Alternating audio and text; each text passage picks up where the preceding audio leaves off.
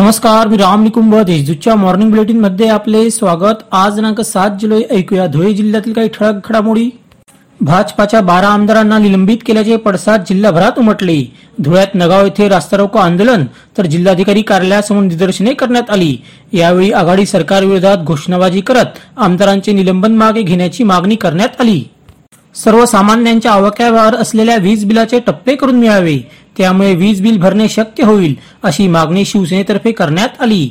याबाबत वीज कंपनीच्या अधीक्षक अभियंत्यांनी निवेदन देण्यात आले. अन्यथा आंदोलनाचा इशारा देण्यात आला आहे. जामफळ प्रकल्पाच्या बुडीत क्षेत्रातील शेतकऱ्यांना शेतजमिनीचा मोबदला देण्यास संबंधित भूसंपादन अधिकारी असमर्थ ठरत आहेत. मोबदल्यासाठी प्रशासनाकडून फक्त तारीख पे तारीख वाढत आहे. त्यामुळे शेतकरी हवालदिल झाला आहे. त्यामुळे भारतीय किसान संघ व जामफळ संघर्ष समितीच्या शेतकऱ्यांनी याबाबत विभागीय आयुक्तांना निवेदन दिले. नाबार्डने जिल्हा बँकेला दोनशे मायक्रो एटीएम मशीन्स घेण्यासाठी पंचेचाळीस लाख रुपयांचा निधी मंजूर केला आहे. हे मशीन्स बँकेच्या सर्व शाखा निवडक सोसायटी व बाजार समित्या या ठिकाणी देण्यात येतील अशी माहिती नाबार्डचे जिल्हा विकास व्यवस्थापक विवेक पाटील आणि बँकेचे सीईओ धीरज चौधरी यांनी दिली आहे. साक्री तालुक्यातील कासारे शिवारात जांभळाच्या झाडावरून खाली पडल्याने तरुणाचा मृत्यू झाला. सोमवारी सकाळी ही दुर्दैवी घटना घडली. विशाल रवींद्र खरात वय तीस असे मयत तरुणाचे नाव आहे.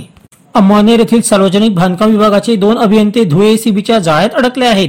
आदिवासी मुलींच्या वसतिगृहाच्या बांधकामाचे बिल कंपनीस अदा केल्याच्या मोबदल्यात त्यांनी अडीच लाखांची मागणी केली. दोघांना ताब्यात घेण्यात आले आहे. अशा त्याच्या ठळक घडामोडी सविस्तर बातम्यांसाठी वाचत रहा दैनिक देशदूत व ताज्या बातम्यांसाठी भेट द्या W W W dot Deshdoot dot com संकेतस्थळाला. धन्यवाद.